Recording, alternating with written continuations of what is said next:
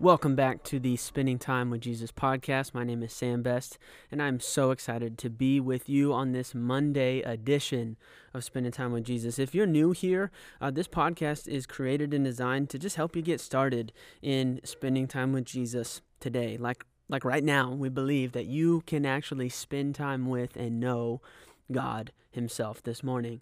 And uh, this podcast isn't meant to be everything you do this morning, but it is meant to be uh, something that puts you to work this morning, that kind of gets you to put some feet to your faith this morning and helps you start to uh, know God relationally in real, tangible ways. So if you're listening to this while you're making your coffee or driving to work, that's great. But I'd also encourage you to uh, go beyond what we do in this podcast today. My, our prayer is that it's an encouragement and a catalyst for you to spend time with Jesus on your own.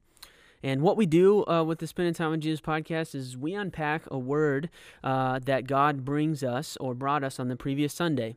Uh, and we do that because why not? I mean, the, the word is amazing for Sunday. Uh, it was awesome for those 45 minutes in the sermon that, that God brought us and speaks to us as a people. But there's six other days in the week. And uh, so, why wouldn't we unpack it? I believe God is speaking to us, uh, and uh, that is more than just 45 minutes on a Sunday. It, it is for our lives. And we, as the people of God, get to pursue Him and reorient our lives around Him and what He says. We get to be doers of the Word, not just hearers of God's Word. And we're right in the middle of doing that in a sermon series called The Church is a Problem. And basically, the whole premise of this word is that, hey, we can talk about the problems the church has, but, but actually, the church is a problem for the powers that be. On this earth, uh, throughout history, the church has remained against all odds at times. And um, this week, the the church is a problem part two andrew read in colossians 2 which we're going to get there in just a minute so i'd encourage you to open your bibles to colossians 2 and uh, he he basically shared this this thought process that the church is a problem uh, and therefore because we're a problem uh, like Oh, no, no, no. The church is a problem, and, and the, the things that make us a problem, he shared last week, uh, those that we have a king, that we have a hope, and that we have a future. That makes us a problem, specifically, therefore, for this political spirit that's out there right now, that's trying to divide us. And he, you know, if you haven't heard the sermon, I encourage you to go listen to it. But he basically goes after the fact that the thing that's trying to divide us isn't a person it's not the flesh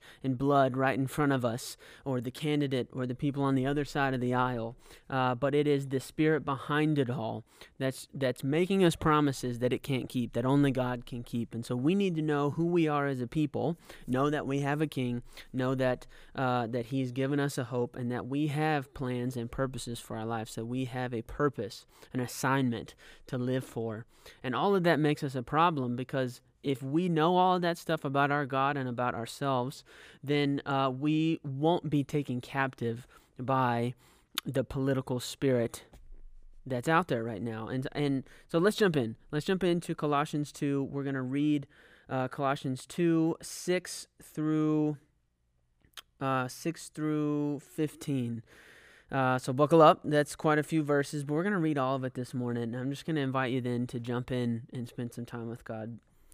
Colossians 2 Therefore, verse 6 Therefore, as you have received Christ Jesus the Lord, so walk in him, having been firmly rooted and now being built up in him and established in your faith, just as you were instructed, and overflowing with gratitude. See to it that no one takes you captive through philosophy and empty deception, according to the tradition of men, according to the elementary principles of the world, rather than according to Christ. For in him all the fullness of deity dwells in bodily form, which means all of God dwells in Christ Jesus. And in him you have been made complete, and he is the head over all rule and authority. And in him you were also circumcised with a circumcision made without hands, in the removal of the body of the flesh by the circumcision of Christ having been buried with him in baptism, in which you were also raised up with him through faith in the working of God, who raised him from the dead. When you were dead in your transgressions, in the uncircumcision of your flesh, he made you alive together with him, having forgiven us all our transgressions, having canceled out the certificate of debt, consisting of decrees against us, which was hostile to us, and he has taken out of the way, having nailed it to the cross. When he had disarmed the rulers and authorities, he made a public display of them, having triumphed over them through Jesus.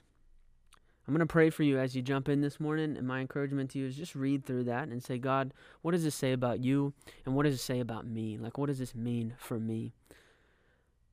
Dear Jesus, we come to you this morning believing in faith that we can spend time with you right now. I pray that you would open our eyes to the truth here in these verses, to the truth here in Colossians 2 6 through 15. Would you open our eyes to it? We're here for you. We love you. We acknowledge your presence and say, Come, speak to us this morning. Amen.